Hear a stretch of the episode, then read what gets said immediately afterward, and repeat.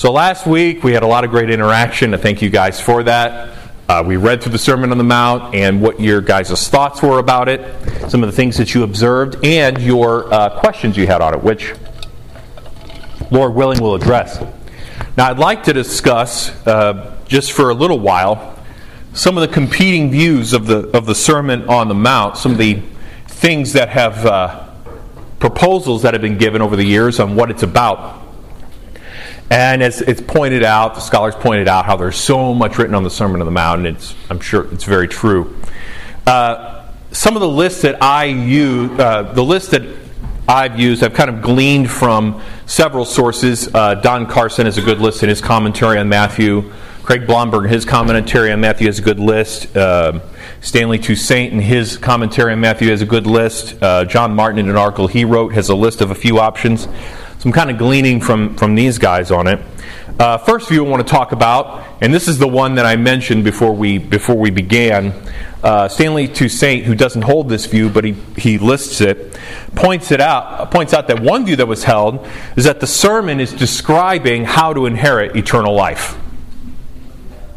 That the sermon is giving principles by which, as he expresses it, that as you, if you follow them, that you'll have eternal life. Now, I'm just going to just throw it out here to you guys. What's the problem with that? Oh, I know you guys know this. Nobody can fully. For follow God, the should you be born again? No one can fully follow the principles. Yeah, that's pointed out. That that's good. And what's that? Uh, you need to be born again. Yeah, you need to be born again, right? If there is one thing that we know, there's a lot of things that we know, but if there's one thing that we know, that what is salvation by? Grace. By grace alone, through, in Christ alone. Right? That's how salvation works. It can't work any other way. And it's always been that way. There's never been a time where it hasn't been that way. Uh, Toussaint points out in his commentary on Matthew, just to quote him, quote, to interpret the Sermon on the Mount as a guide to good works which will bring salvation is erroneous simply because it is out of accord with the rest of it is out of accord with the rest of Scripture, end quote. And that's just very true. Uh, Just a simple comparison of Scripture just reveals that the view is absolutely false. Um, Toussaint talks about how that was held by, by liberals, which is not surprising. And any, any, any questions on that before we move on? Seems pretty straightforward. Second view. Um, Carson lists in his list uh, that the sermon provides an ethic for society to follow. Craig Blomberg, he points out, he says, quote, Protestant liberals have seen the sermon as a paradigm for the social gospel and a call to the church to usher in the kingdom of God on earth, a view also adopted in secular form by Karl Marx, end quote. So some have seen it as basically uh, the Sermon on the Mount as a way for society to live and to follow. Uh, there's a critique of it. I, I don't remember what the, the uh, what the criticism was of it. We use another author's term, critique, in another context. I, I just simply th- think of the matter of the fact that the context would just completely go against that. I, I just don't think that that's what the, the sermon is. Um, third, uh, Carson and Blomberg point out this is in their list, but here I will. Um, who is this? Yeah, I'll just quote Carson on this one. Quote, the Anabaptist Mennonite tradition interprets the ethical demands to apply to all believers in every age and, and every circumstance.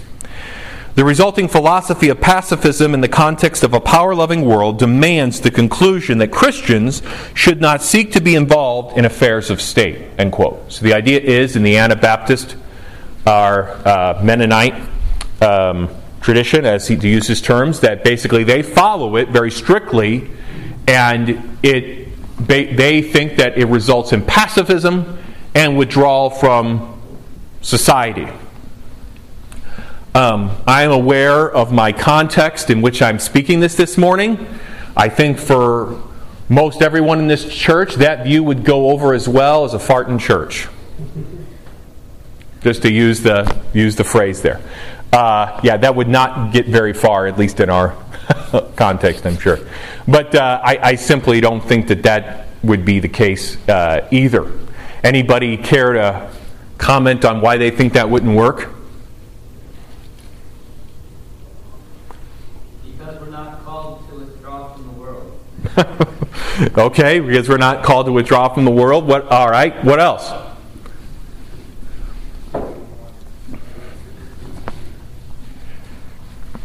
Yes. God righteously had his people wipe out whole ethnic people groups, and they were righteous in doing so. Right. Now that we got to be careful. It's pointed out we got to be careful that there. Uh, this point's been made, and I think it's true that you know there it's it's a it's in the context of a theocracy, right? And they're being used by God to do it, right? Um, that is not our context today. But you're very right that God used Israel to do it, and they were righteous in doing so. So, no new crusade? No. No. Michael. Jesus told the disciples to take a sword. They two. They got two. He said that's enough. Yeah. Yeah. So there is a, a place for self-defense. I, I would agree. Um, I, I would agree, and others have, have pointed out that uh, a good argument made for, for self defense, and that's been sort of somewhat popular in some sec- in a section of evangelicalism today, defense of that, and some people try to justify uh, pacifism. Um, I, I don't think the Bible has any kind. I don't think the Bible has room for that personally. Are you talking pacifism in uh, fighting, or are you talking about pacifism in that we withdraw from the affairs of state? Pacifism as far as fighting, brother. Thank you for forcing me to clarify that. I appreciate it. Um, yeah, I, I, don't think that that. I, think the. I think. Uh, I don't think that's faithful to Scripture personally. Now, as far as getting revenge, the, the Bible speaks to that. Um, but yeah, I, I, just don't think pacifism's the answer there. Um, moving on. Uh, another another uh, view that Jesus is explaining the true meaning of God's law. Now, this is a little bit more popular. Uh, several uh, authors argue for this. Um, F.W. Farrar, in his book on the life of Christ, he says this quote, The new commandments of the Mount of Beatitudes were not meant to abrogate, but rather to complete the law which was spoke from Sinai to them of old. End quote. So this is this is a little bit more popular in evangelical Christianity, so that's a view that, that can be taken. Um, won't comment on it yet. Uh, a fifth view is that uh, Jesus is correcting the interpretation of God's law in light of the scribes and Pharisees' misinterpretation and additions. So the idea is, is Jesus is explaining, as it's written, said, the true meaning of God's law, and he's correcting Pharisaic misinterpretations of it. This also is a, is a popular view in evangelicalism. Uh, Robert Duncan Culver, in his book on the life of Christ, he says he basically thinks that the sermon shows um, the true meaning of Old Testament ethics and correction of misinterpretation by the rabbis. Now, this I think is a, a view that people can hold, and it's it's got some merit to it, but I think it does have some problems. Um, Michael Vlach, in his work, The New Covenant Lawgiver, I think he convincingly argues that Jesus is not giving a correct interpretation of the Mosaic Law or correcting its misinterpretation in Matthew 5 21 through 48. But instead, he uses the words quote and contrast, um, but instead, he's quoting it and comparing or contrasting it with the law that he is giving. End quote. And he goes to pains, and I think he's right. If you look at the context, of that itself in Matthew 5 21 through 48, he actually quotes, or he says, basically gives a paraphrase of what the law actually says. That that's actually what he's doing. It, it's not that it's saying what the Pharisees say the law is. Really, when you do a contextual study of it, and he, and he has, and I, I, he convinces me, that really what he's doing is he's quoting what the Old Testament actually says. Not what the Pharisees say about it. So that's um, again, people hold it. I just I just think that it's fell short. Sixth view um, that the sermon is for the future millennial age. Uh, it's been helpfully pointed out. There's a few critiques of it given by John Martin, which I think are really good. But uh, as has been pointed out by a few people, a couple of people, the conditions described in the sermon aren't congruent with the millennial age. Like if you just read the um, sermon itself, you just realize that the, that things that are described don't match up. So I don't think that that works. Uh, number seven. The sermon is meant to expose our sin and to show us our inability to keep it, which basically puts us, uh, shoves us to Christ for salvation and dependence upon his righteousness. And a few scholars talk about that view. Um, this is what I mentioned last week. Uh, John Martin called the, uh, the penitential view, or he mentions the, the Lutheran view, mentions like the repentance view, work, terms of that nature. Now, I will say that for a while, this was basically my view of it, by and large, pretty much. Um, he mentions about the impossibility to keep the law's demands. He points. He also points out that basically, just because, and I think he's, he's, this is insightful on it. Martin talks about how, you know, just because that something's difficult doesn't mean that you shouldn't do it, right? Um, and he also mentions in the New Testament how the Lord gives us commands that are, you know, impossible to keep. And he's not the only one who goes down that route. Um, I think that the sermon can point out your inability to keep it. And uh, one author, Craig Blomberg, has a, has a good little, uh, points that out pretty helpfully. And if you read the Sermon on the Mount and you're very straightforward with it, you'll realize that you do fall short. So it does do that. But I don't think Jesus is given that sermon just to show, just alone to show that we all are just horrible sinners and we can't keep it. I don't think that's what's, what's going on there. Um, number eight. The sermon is describing the kingdom of God and or the ethics of the kingdom. This is a bit more popular.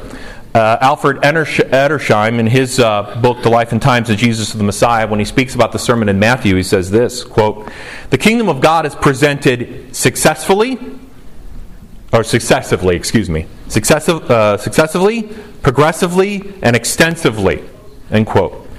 A.B. Bruce uh, says this in his book, The Training of the Twelve, quote, But Jesus himself did something more than proclaim the advent of the kingdom.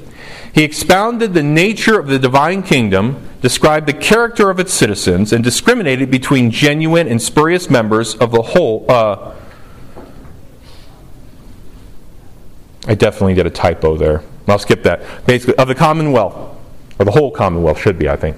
This he did partly in what is familiar, uh, familiarly called the Sermon on the Mount of the Mount, and then went down a little bit, and partly in certain parables uttered about the same period. So basically, Bruce talks about how um, he's describing the nature of, of, the kingdom of God and how people should live in it. Uh, this is basic. D.A. Carson holds a, a similar uh, view. He says, quote, it provides ethical guidelines for life in the kingdom, but it does so within an explanation of the place of the contemporary setting, within redemption history and Jesus' relation to the Old Testament, end quote. And uh, basically, I'll, I'll save a few of the others. So that's a little bit more of a, of a popular view. Um, before I move on, any questions about anything so far? Any clarifications or comments? Yeah. John. Was it Mennonite? Uh, Mennonite and Anabaptist. Okay. Now, do you remember, I, I don't know, I think the Amish are kind of pacifist too, but I don't know if that's based on that, but I think so, there was yeah. that time, uh, uh, maybe ten years ago, where that guy went in there and killed all those uh, kids in that Amish community, you remember that? And That has a ring of familiarity, but Anyway, Yeah. and they didn't push back, but it was a witness to the forgiveness that they had to, I don't know how the, the shooter was taken out or anything, but it's an example of them, I guess, of what people believe. yeah, I- if there, you know, consistency, right? Uh, there, there is something to be uh, commended for that, at least, if for nothing else. Uh, Anybody else? Yeah, Rob. Uh, it, Sergeant York, that old movie, it's old black and white. There's a good section in there dealing with this. Hmm. And he, he wrestles through it. The one that was the most decorated uh, uh, soldier in World War One, Sergeant York, he actually, with eight other guys, took prison. Were like 300 men, basically. Uh, but he would, in the movie, it's really good. It, it, he, uh, he, he actually wrestled through a lot of the arguments. Of what? Pacifism versus. Yeah. Because he didn't want to go because he was caught, you know, thou shalt not kill. Yeah. To get arrested. Yeah. yeah. Which uh, is an impetus for us to study the scriptures, right, and see how we work out our ethic in light of the whole text, right, and right of the whole whole scripture as as well, and sort through those things. It's important. Scripture definitely speaks to um, contemporary context for sure. All right, uh, another view. Uh, Craig Blomberg takes a uh, quote unquote inaugurated eschatology view. Um, he's the one who mentioned he cites a guy named C. Bauman, and he, uh, remember I kept throwing out how there's 36 different, uh, different interpretations. That's what I got that from. He cites somebody else who said that. Um, so Blomberg says this. He says, "quote Inaugurated eschatology recognizes an already not yet tension in which the sermon's ethic remains the ideal or goal for all Christians in every age, but which will never be fully realized until the consummation of the kingdom at Christ's return." End quote. And I think there's there's something to be said for that. Um, that it's the ideal, but it won't be realized to use his terms. Um, I definitely think it has an application for today. Um, and I, I, do like that he recognizes the fact that it, uh, the sermon's ideals are so high that nobody can completely keep them, at least in this, in this life. I think he's, he's honest with it. But, as is pointed out, it doesn't mean that we shouldn't obey it. Um, any questions on that one? Okay. All right. Um, Dwight Pentecost has a view about this. It's kind of an interesting one. He kind of combines a, a few different ones. Uh, basically, points out uh, one of the things he says about it is that, uh, quote, Christ in this sermon repudiated Pharisaic righteousness as providing a basis for acceptance by Messiah into his kingdom. He offered himself as the only basis for righteousness that one that would admit one into his kingdom. And then he kind of goes on, and I'll, I'll skip that. Um, I think that Jesus really is in the sermon pointing people to himself. He's not the only author who talks about that, but I, I think there's a, a, point to be made on that. Um, another view, 11. Uh, the sermon was meant to provide a temporary way of life, a, you'll see, see this term, a quote unquote interim ethic in view of uh, in view of the future, or I believe one author uses the term apocalypse. Now, this interim ethic was made popular by liberal theologian Albert Schweitzer, but there's kind of an evangelical uh, way to look at it, and I, I, I think there's a lot of truth to this. Uh, Stanley Toussaint, in his commentary, on Matthew kind of holds to this an interim ethic. Um, he says, quote, the discourse presents a description of the good fruit, the fruit of repentance. It is concerned with the life of the disciples were to live in light of the coming kingdom. And I think there's a lot of truth to that. Um, I think when you look at the sermon, it really is presenting a way for Jesus' disciples, a way to live in view of the kingdom, and we'll, and we'll talk about that. And then finally, uh, number 12, the sermon is new covenant law, which Vlach talks, that's Michael Vlach's term, he's the one who proposes this view, which is, quote, the law of Christ, end quote, given by the new covenant lawgiver, Jesus the Messiah, to his disciples. This is his view.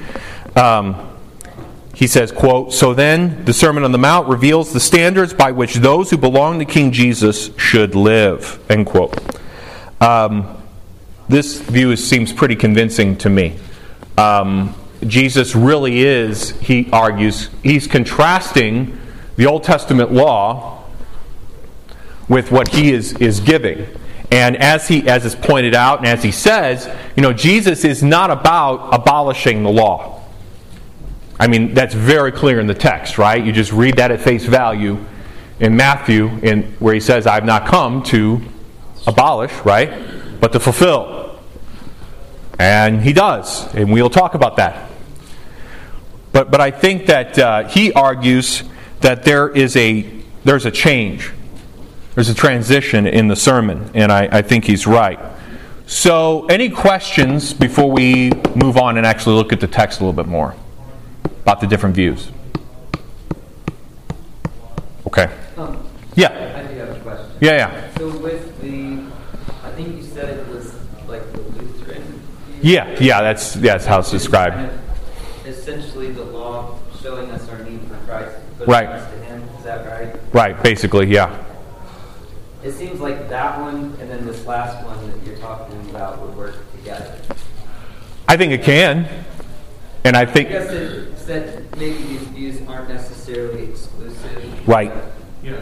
Yeah. Uh, um, my own view is a, is a, is a mix, which is kind of a lot of my theology, to be honest with you. Uh, but um, it's, a, it's a mix of a few different, of a few different ones. I think um, one of the, or a few, I, I can't remember who, but talk about the comparison of the righteousness and puts, oh, Pentecost talks about, he compares it to and puts down the Pharisaic righteousness. And there's a huge part of the Sermon on the Mount where Jesus is calling out the Pharisees. There's no doubt about it whatsoever. I mean, he, he is, where he talks about the hypocrites, that's who he's talking about. He's, he's talking about them. And maybe somebody makes this argument, but it, I see in Matthew where it talks about beware of false teachers. He's talking about them. That's who he means. Um, there's a term that uh, Old Testament guy out at Shepherds in Cary, North Carolina, uses the term transgenerational. Um, and uh, he's, he's talking about it in the context of the um, Olivet Discourse, but I think it works here. Where in the sermon, you have the sermon which is given a particular context, but as we apply it right, it, it's not stuck there, right? The, the sermon's not stuck in the past. That it can apply to us as well. And we have to just use wisdom on how to apply it. Let me give you the example of what I, what I mean. Um, maybe somebody points this out, but it jumps out to me.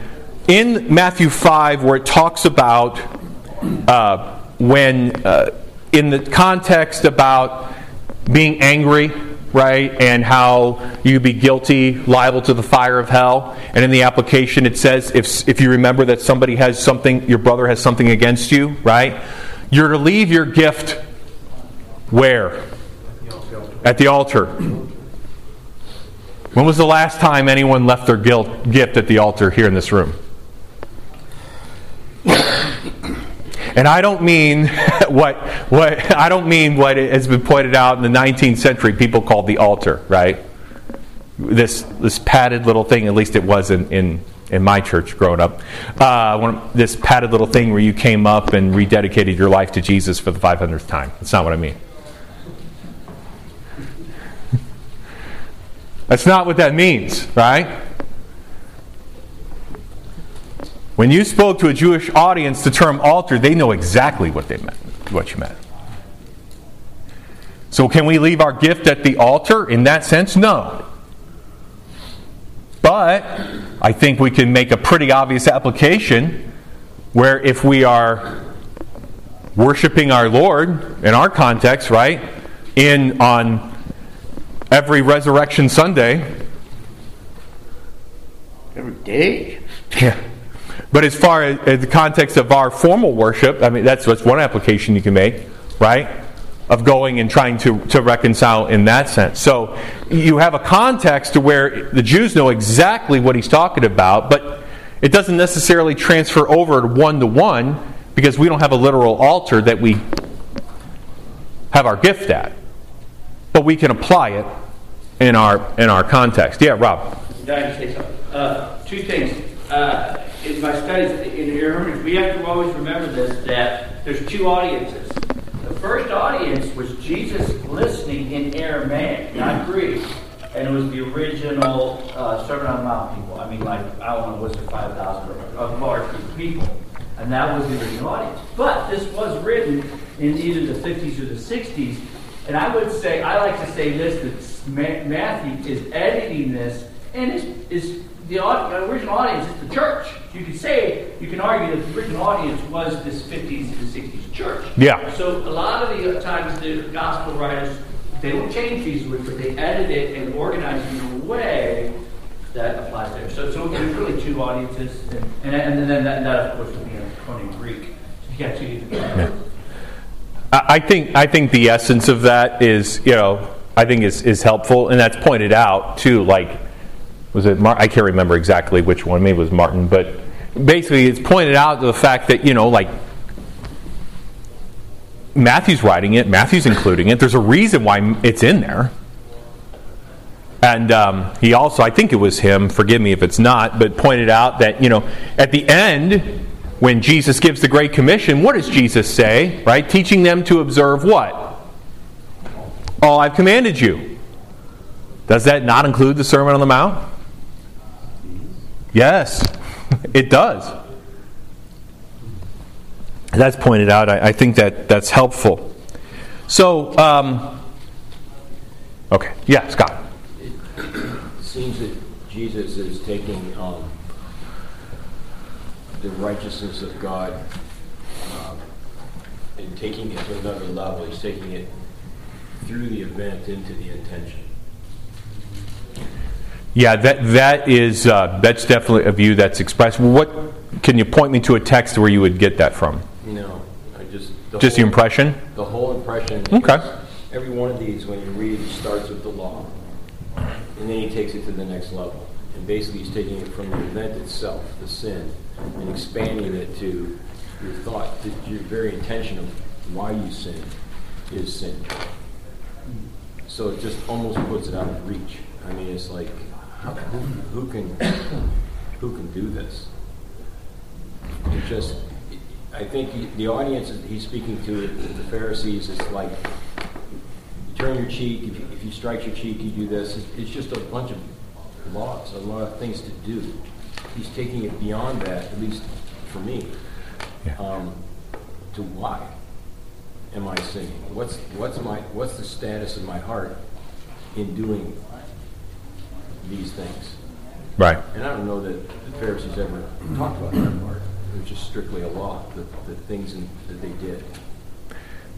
Yeah, they it's pointed. Yeah, they certainly were. You know, it's talked about how they were kind of just on the surface of the law keeping, and and you notice that in the Sermon on the Mount, it, it let's just be honest. Does it convict you? Yeah. Yes. You know, the, the reason why that view gets, you know, why ever, why we resonate with that is because we've all felt it. We've all been there. All of us, if we're honest.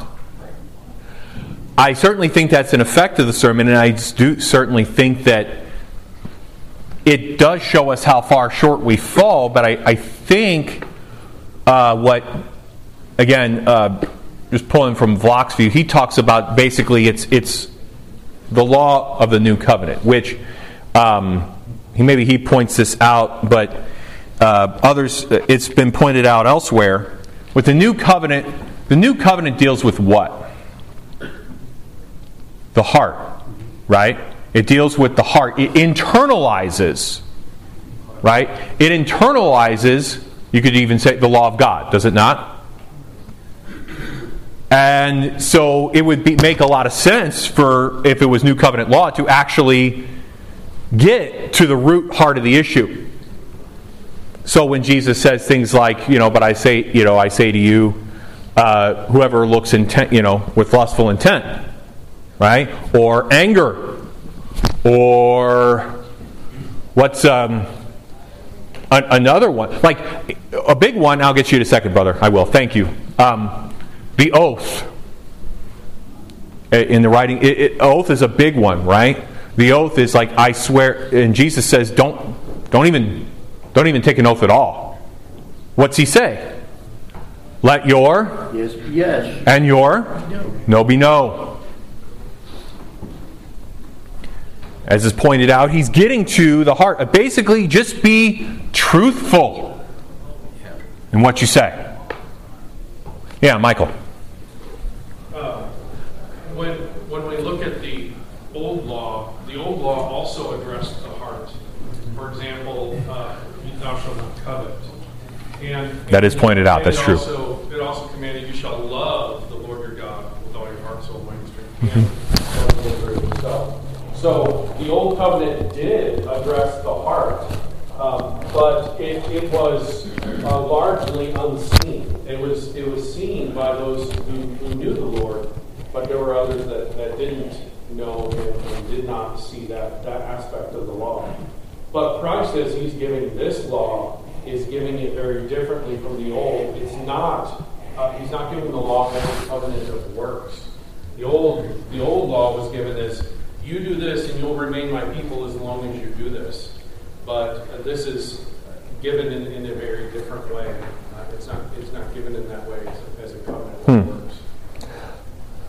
Thank you for thank you for sharing those thoughts. Um, I, I think the Bible makes it pretty clear that the Mosaic Law did not have, I think it's pointed out, in its own power to change the heart. It didn't. It didn't. Um, it's pointed out so helpfully that the new covenant does. It, it does. Um, any other thoughts? Or this is good. Any other thoughts or comments? Well, like you just said, Yeah. um, not only is it internalized in the new covenant, I will Yeah. put my law in your heart, but I will put my spirit within you. So that's a key difference maybe from the old.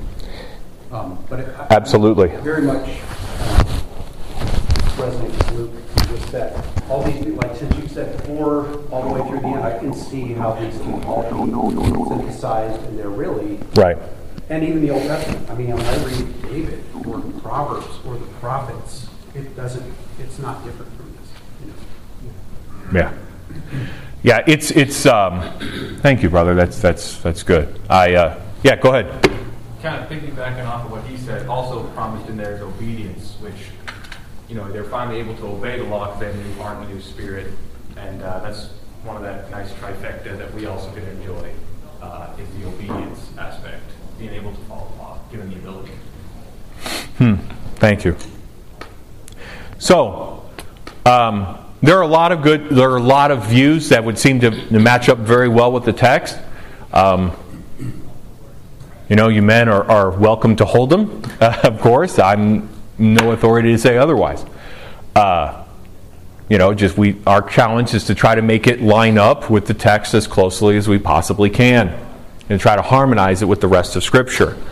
Uh, my view, how I read it, uh, and this is sort of a, and I'll just be upfront, it's kind of a blend of like several, several, like Vlach and Toussaint's and Pentecost and McClain and uh, elements, I think of others, that basically, in view of the kingdom's coming, Jesus the Messiah, he sets forth his new covenant law, and that's from Vlach, and he calls it law of Christ, which provides a guiding interim ethic for his disciples and prepares them for entry into the kingdom. That's, that's, how, I, that's how I take it. Um, I like how McClain in his work, The Greatness of the Kingdom, emphasizes the continuity of the presented kingdom with the kingdom in the Old Testament in multiple aspects, including, uh, he has several, but including what he calls the spiritual and the moral nature of the, of the kingdom. My ideas are in large part, large measure, if not in total, really gleaned from, from these guys. Um, so, some contextual things. Remember the context in which Jesus is preaching this. Right? Jesus is preaching this sermon, but has he been preaching before? What's the answer to that? Yes, thank you. Yes, yes. He has been preaching before, right? He's been preaching what? What has been the topic of his sermons? Message of John. Say again? Message of John. The message of John, eh, which, yes, exactly, which is what? Repentance. Because the kingdom is near, right? Authors pointed this out. It's just, you just read straight from the text. You can see it. He's been preaching repentance because the kingdom of God is at hand, and he's been preaching the good news, or as is pointed out, the term gospel, of the kingdom. That's what he's been preaching. Second, what has Jesus just got done doing? Yes, he did heal. What else? What was the big thing that he prayed all night to prepare for, as is pointed out? His apostles, right? He chose his apostles. It's pointed out that that's a that's a big contextual thing. I like what David Smith and uh, J.W. Uh, Shepherd they know. They think that the sermon serves as is quote an ordination sermon. End quote. And I, I, I, that's really true. We can't we can't lose that. Um, it's also pointed out by several that the sermon is directed to Jesus' disciples, but the crowd is also in the audience and they're listening. And it's pointed out that he addresses them too. That there are things there. So it's primarily to the disciples, but there also are onlookers. And it's, it's pointed out, and this is, this is so critical. The kingdom is the central focus to the sermon. The kingdom of God is. Let's just look actually at the text, the few minutes we have here. We'll just go, let's just go right through it. Matthew 5, verse 3.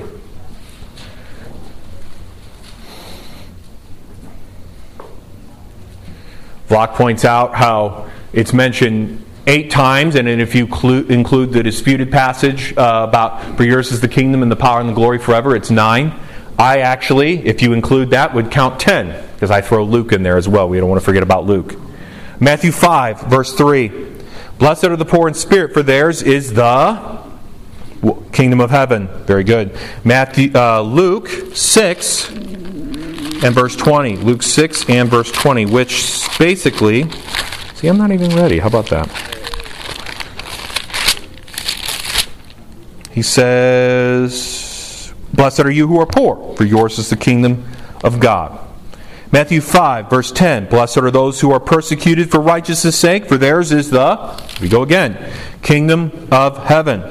Matthew 5, 19, it's mentioned twice. Therefore, whoever relaxes one of the least of these commandments and teaches others to do the same will be called least in the kingdom of heaven. But whoever does them and teaches them will be called great in the kingdom of heaven. Matthew 5:20 For I tell you unless your righteousness exceeds that of the scribes and Pharisees you will never enter the kingdom of heaven. Matthew 6 verse 10 Your kingdom come your will be done on earth as it is in heaven. Matthew 6:33 But seek first the what?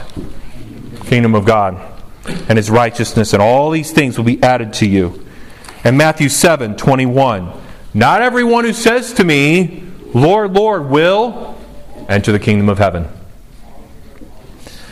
So the kingdom is central. Now, this was a, a, great observation made by McClain in his book, The Greatness of the Kingdom. The term kingdom of heaven, that the phrase actually comes from the book of Daniel. And he points out particularly these two passages, Daniel 2:44 and Daniel 7:13 through 14. Let me read them to you. Daniel 2:44 says this: "And in the days of those kings, the God of heaven will set up a kingdom that shall never be destroyed, nor shall the kingdom be left to another people." It shall break in pieces all these kingdoms and bring them to an end, and it shall stand forever. And then Daniel 7, 13 through 14 says this And I saw in the night visions, and behold, with the clouds of heaven, there came one like a son of man. And he came to the Ancient of Days and was presented before him. And to him was given dominion and glory and a kingdom, that all peoples and nations and languages should serve him. His dominion is an everlasting dominion which shall not pass away, and his kingdom one that shall not be destroyed. And I caught this verse here, Daniel 7:27 says this, "And the kingdom and the dominion and the greatness of the kingdoms under the whole heaven shall be given to the people of the saints of the most high. His kingdom shall be an everlasting kingdom, and all dominions shall serve and obey him." And as is pointed out, kingdom of heaven is repeatedly stated in Matthew. The term kingdom of heaven was not just invented, it has an Old Testament context. And Daniel makes mention of it. And I like what McClain has to say. He says this quote, Thus, read in the light of its Old Testament, evident Old Testament context, the phrase kingdom of heaven does not refer to a kingdom located in heaven as opposed to the earth, but rather to the coming to earth of a kingdom which is heavenly as to its origin and character. End quote. So that's how we take the term kingdom of heaven. Kingdom is a key, under, key element, uh, understanding the Sermon on the Mount. And it doesn't mean a kingdom located in the, somewhere out there. It doesn't mean it's a kingdom in heaven as opposed to one that's, as he says, heavenly in nature. And note the heavenly nature of the discourse in the sermon. 18 times in 16 verses, you will see the term heaven or heavenly in the, in the text. I'm sure somebody's noted this, pointed this out. But you'll see kingdom of heaven, kingdom of heaven. Your reward is great in the kingdom of heaven. Your reward in heaven. And then your Father who is in heaven, heaven and earth. The kingdom of heaven twice in Matthew 5 19. And then on and on and on it goes with the term kingdom of heaven or Father who's in heaven, heaven being the throne of God, treasures in heaven, mentioned many, many times. We also note, and this is Toussaint talks about God being pointed out as Father in the sermon, but uh, notice that God is primarily in this sermon referred to, not exclusively, but primarily referred to as Father in the sermon. That's how God is, is referred to. 18 times in 16 verses. And I notice this, I don't know if it has any sort of import or importance, but it's interesting how throughout the sermon, when God is referred to as Father, it's your father, your father, your father, your father, your father, your father, your father. You get an our father in there in the in this in the prayer, in the Lord's Prayer. But yet the last time in the sermon where Jesus says, not everyone who says to me, Lord, Lord, will enter the kingdom of heaven, but those who do the will of, and then the pronoun changes to my Father. Which shows me, I, I think there's a little bit of a, a warning there. Like if you're not doing the will of the Father, that He's not your Father. But Jesus points Him as my Father. God is also named as God seven times in the, in the seven verses. It's also pointed out by scholars the future oriented nature of the kingdom and the focus on rewards, which are by their nature future looking.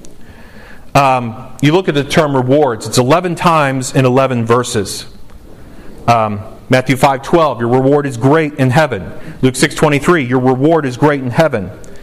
Matthew 5:46, what reward do you have? Luke 6:35, your reward will be great in the future, uh, basically. Matthew 6:1, you will have no reward from your Father who is in heaven. Matthew 6:2, they have received the reward. On and on it and on it goes. Take a look, for example, at Matthew 6:18. Matthew 6:18. We're talking about fasting in secret, right? Fasting it's secret. It, it's um, interesting both um, their giving and their praying and their uh, fasting are all supposed to be done in secret. But just matthew 6.18 or we'll start at 17 for context. But when you fast anoint your head and wash your face that your fasting may not be seen by others but by your father who is in secret. And your father who sees in secret will what reward you. Here's the obvious question When? When? In this life and the next. Well, there, there, yeah, he can reward you this life and the next, but I would argue that the sermon is pointing to the future. To the future. In that, in that pointing to the future, that also does give us some measure of reward now, just with the hope. I mean, I have a hope for a future that helps me immensely, whether I see, like, the promises of God to me are a reward because I know that He's going to make good on it. And that helps me now, but I'll also receive it in its fullness in the future. I, I, they certainly are a motivating factor, right? And they do give us hope and encouragement. In the Old Testament, there, there, is, a, there is also a focus on rewards. For example, Genesis 15, verse 1, where God says to Abram, Fear not, Abram, I am your shield, your reward shall be very great. Or Psalm 58, verse 11, which is, as the text describes, a miktam of David. David says this Mankind will say, Surely there is a reward for the righteous. Surely there is a God who judges on earth. Or take Isaiah 40, verse 10, which says this Behold, the Lord God comes with might, and his arm rules for him. Behold, his reward is with him, and his recompense before him. Or Isaiah 62, verse 11, which says this Behold, the Lord is proclaimed to the end of the earth. Say to the daughter of Zion, Behold, your salvation comes. Behold, his reward is with him, and his recompense before him. Yes? What's your delineation between kingdom of heaven and hell? Or how do you defining those? Or how do you think it's defined here? I think, well, heaven is the place where God dwells, right? Is the place that God dwells. You know, typically it's described, uh, you know, that there's the three heavens, right? You have the heaven, which is the sky above. Then you have, you know, the celestial, right, space, that kind of thing. And the third heaven is where, God dwells. That would be heaven. I think kingdom of heaven, as it's described here in Matthew, is referring to the kingdom that was promised in the Old Testament and was continued to be described in the New Testament. That's where I think the kingdom of heaven is. And I think that Daniel points out that, that it's, uh, the term heaven, kingdom of heaven, comes from Daniel. And it's the kingdom that Daniel promised and was in continuity with all the other kingdom of the Old Testament prophets. To give it simply like that. But anyway, the point is, is that the rewards are very prominent in the Old Testament. And there are other things too. The practical implications of the Sermon on the Mount, just, just quickly um, pointed out Matthew 5 13 through 16, that the disciples are to be salt, right? A preservative and a light to the world. So, definitely a, a uh, practical application here. And notice how practical the Sermon on the Mount is that Jesus gives practical guidance to his followers on how to live over and over and over again, right? How to resolve your disputes, how to cut off your enticements to sin. How basically, you essentially, as is pointed out, you, you don't divorce except for a lone exception, at least in, in Jesus' context, he gives a lone exception. How you don't take an oath. How you don't you don't uh, there's no retribution. You give generously, to love your enemies, to be merciful, to secretly give to the needy, uh, how to pray, how to fast, putting your treasure in the right place, not being anxious, judging rightly, asking the Lord, doing the golden rule, as it said, right? Doing unto others as you would have them do unto you. Uh, bewaring of false prophets, assessing a person by their fruit. And there are also, to close it out, warnings right? Warnings in the sermon on the Mount. Uh, Toussaint helpfully points out that the disciples, basically, the term for disciples doesn't all mean that they're genuinely saved. that there are he points out to john 666 right after jesus says talks about how you have to eat my flesh and drink my blood and it was too difficult for them so they left those people were called disciples and yet they weren't truly converted that's something that he, he points to. But notice the warnings in the uh, Sermon on the Mount, Matthew 5.20, unless your righteousness exceeds those of the scribes and Pharisees, you won't enter. Matthew 5.22, whoever says you fool will be liable to the hell of fire. Matthew 5.29 through 30, warning that basically you cut off whatever would cause you to sin because you don't want your whole body to go to hell. Uh, I love Luke includes, which Matthew doesn't, the woes. Which also is a warning. Matthew 7:13, the gate is wide and the way is easy. Matthew 7:19, every tree that doesn't bear good fruit is cut down and thrown into the fire. And of course, Matthew 7, 21 through 23, right? On that day, many will come say, Lord, Lord. That's a warning. And then I would say the very end of the conclusion of the sermon is a warning itself. Right? You it's pointed out you have the two houses with the two foundations. Those who build their life on the words of the Messiah, what happens? They stand. You can maybe make an argument there they they stand in the judgment or maybe that they stand in the persecution. And those who don't, what happens? They're swept away. So there is warning in the sermons. I, I would, I would uh, those are some of the aspects, highlights of the sermon. Any thoughts or questions before we conclude? Um, I do have a question. Yeah. Uh, you mentioned a couple times like interim ethical. Yeah, the interim ethic, yeah. Um, what is that interim? What, what are we talking about? From the, from the moment Jesus spoke it to we're living in it right now?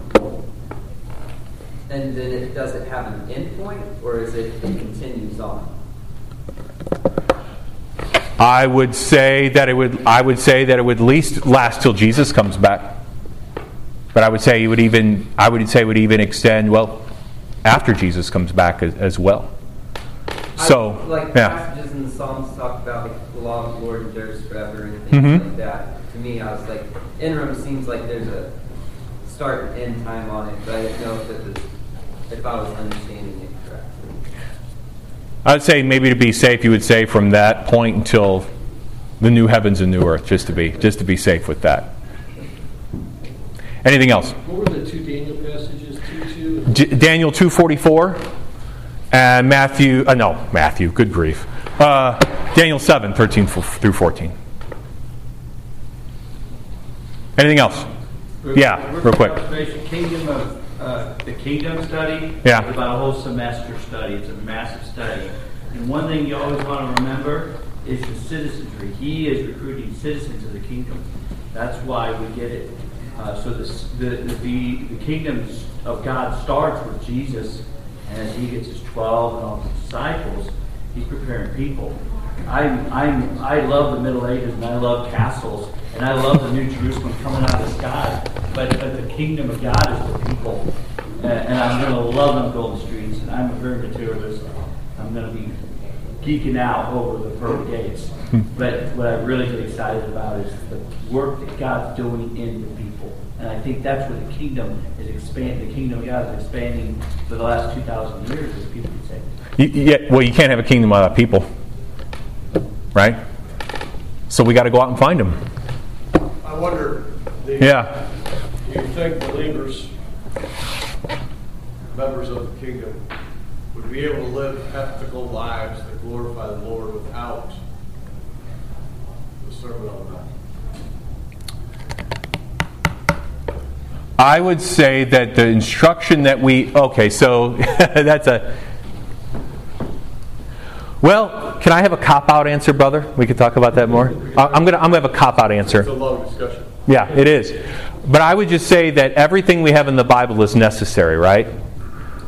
So um, I would say because the Lord deemed it necessary and it's there, that He think we needed it. So my answer in that is no. How's that?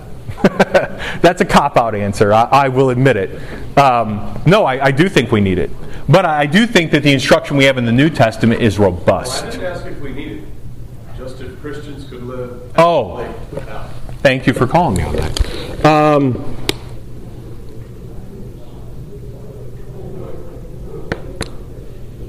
I think a lot of the teaching in the Sermon on the Mount is um, echoed in other uh, echoed in other places and pointed out in other places. I, in my reading, I looked at the fact that people talk about the similarity between the Sermon on the Mount and James, for example. Um, let me think about that a little bit more. All right, let's pray.